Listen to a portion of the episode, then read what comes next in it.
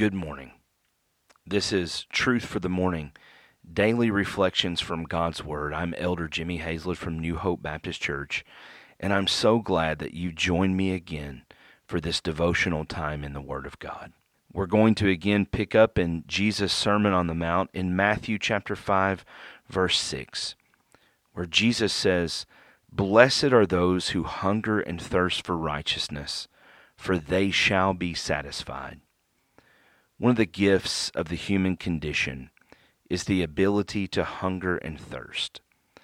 We don't have to eat and drink on a rigid schedule. We don't have to set alarms to remind us to drink water. We shouldn't have to be all that concerned that we will simply forget to eat enough calories to sustain our bodies and keep us from utterly starving to death. Why? From a physical perspective, we know that when we haven't had enough water, our mouths become dry. Our tongue becomes thick. We feel an intense need for refreshing, cool water to satisfy the thirst we have. When we need to eat, our stomachs begin to growl.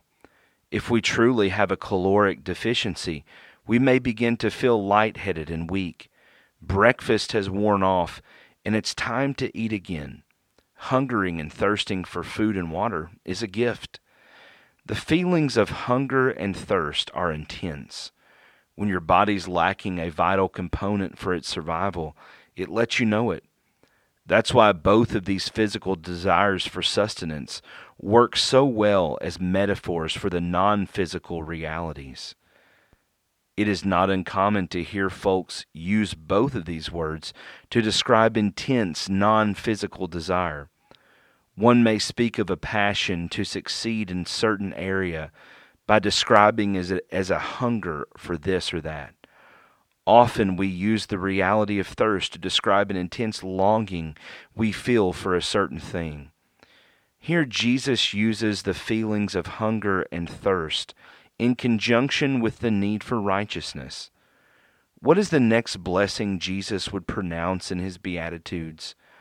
Blessed are they that hunger and thirst for righteousness. Why would Jesus say we are blessed if we hunger and thirst for righteousness?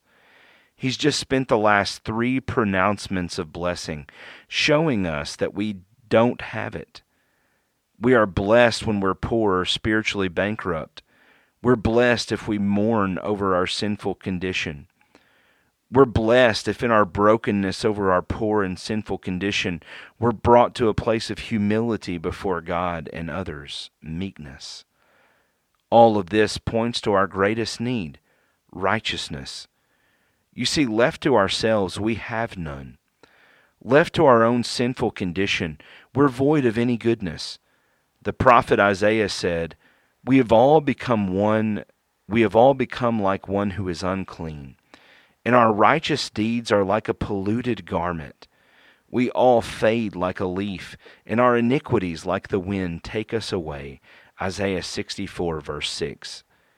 How does the holy God of the universe view your attempts at being good or righteous on your own? He views it like a filthy garment.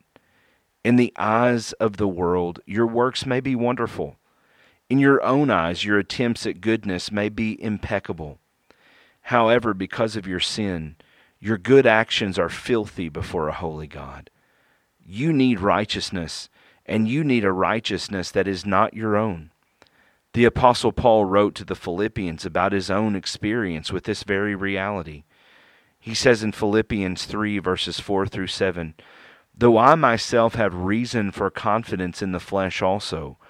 If anyone else thinks he has reason for confidence in the flesh, I have more. Circumcised on the eighth day, of the people of Israel, of the tribe of Benjamin, a Hebrew of Hebrews, as to the law, a Pharisee, as to zeal, a persecutor of the church, as to righteousness under the law, blameless. But whatever gain I had, I count it as loss for the sake of Christ. What is Paul saying? He's saying that he checked off all the boxes of human religious attempts at righteousness. He met all the qualifications, yet he was immensely lacking. In fact, Paul uses accounting terms to illustrate that what he had considered to be gain before Christ, he has now moved into the loss column. All that he thought was going for him in terms of making himself right with God was actually loss. Jesus says you're blessed if you deeply realize this. Why? There's a promise here. You will be satisfied. That's what Paul goes on to say. He says in Philippians 3, verses 8 through 9, Indeed, I count everything as loss because of the surpassing worth of knowing Christ Jesus my Lord.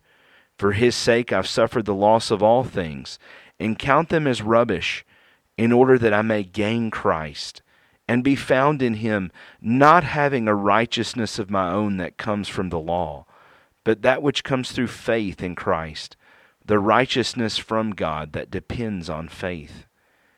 As long as you're counting on your own goodness to please God or make you right, you will never know true righteousness. It is only when you recognize your need for righteousness that you can actually experience it. Those that hunger and thirst for righteousness find it, and they find it in Christ. A righteousness that is not their own, that comes from the law, but one that comes through faith in Christ. This is the gospel that while left to ourselves we're destitute of any goodness, and our condition is one of spiritual death, Jesus does for us what we could not do for ourselves. You see, through the cross, God poured out all his wrath for our sin upon Christ, the spotless, perfect Lamb of God. And when by faith we trust in his finished work, God credits all his righteousness to our account. Paul said in 2 Corinthians 5, verse 21, For our sake he made him to be sin who knew no sin, so that in him we might become the righteousness of God. Why are we blessed if we hunger and thirst for righteousness? Until we realize our need, we never see and savor the Savior.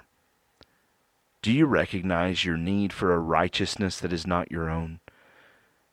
Well, friend, don't go another day without trusting fully in the finished work of Christ.